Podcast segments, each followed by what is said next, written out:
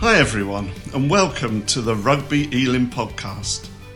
Rugby Elim is a multicultural community of passionate Christians who've experienced the transforming power of Jesus in their lives.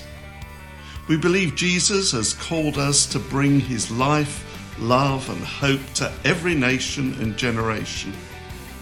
To find out more about us and our upcoming groups and gatherings, please visit rugbyelim.org www.ecc.uk. Or you can follow us on Facebook and Instagram.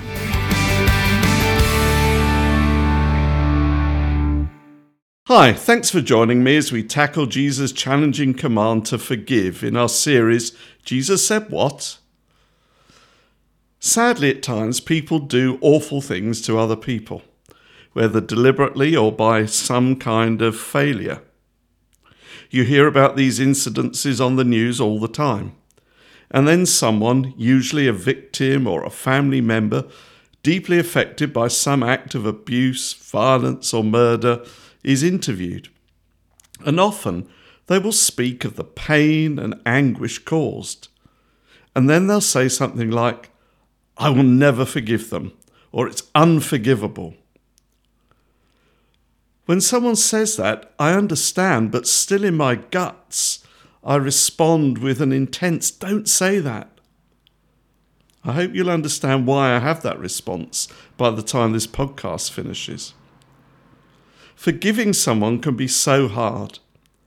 But when Jesus was asked by his followers how many times they should forgive someone, was it maybe seven times? Jesus replied, 70 times seven and by that, he doesn't literally mean 490 times, but it was a figurative way of saying there is no limit. Just as you get unlimited calls and texts on your mobile phone, forgiveness is unlimited. We are to forgive again and again and again. The nature of love demands that we forgive. Jesus told a story about a man who was forgiven a massive debt by his boss. He had a huge amount, millions and millions of pounds. You'd expect this man to be grateful for being forgiven this great debt and act in a similar way to others. But no, he had a fellow worker who owed him just a few thousand pounds.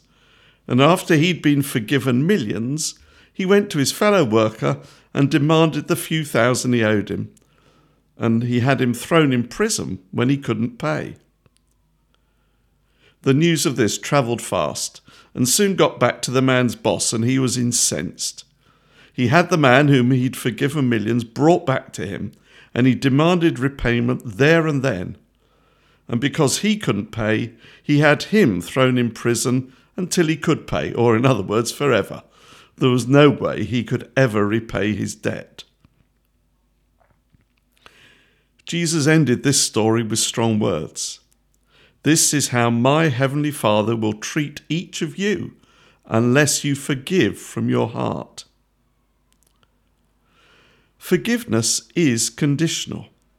We only get forgiven if we forgive others. It's in the prayer. Jesus taught us to pray, Forgive us our sins, as we forgive those who sin against us. If we do not forgive others, God will not forgive us and that will be like being thrown into a prison for eternity. This is what separation from God means. So it's in our own interest to forgive. Many years ago, some men broke into a vicarage in South London. The vicar and his adult daughter were both in the vicarage. The men beat up and bound the vicar, and they raped his daughter in front of him. I remember seeing the vicar being interviewed on TV from his hospital bed a few days later. And he was asked by the reporter if he could forgive the men.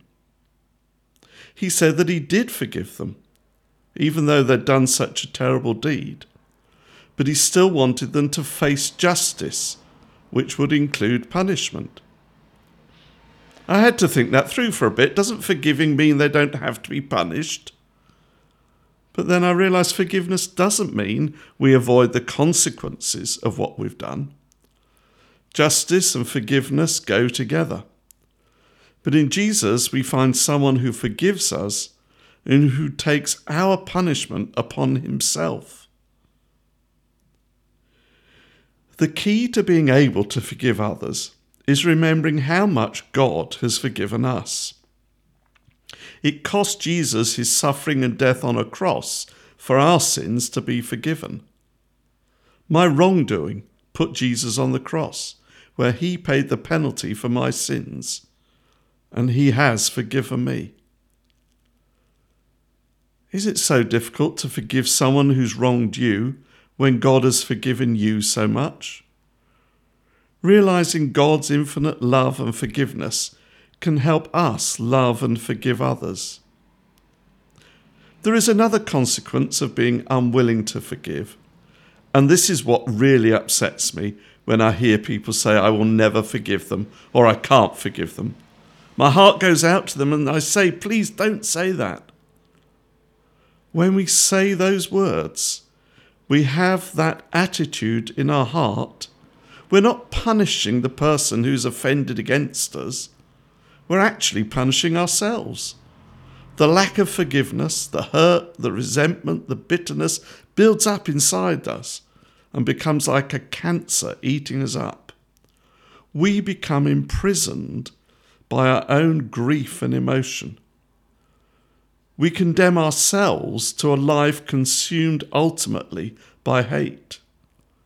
We're no longer oppressed by the offender, but by ourselves.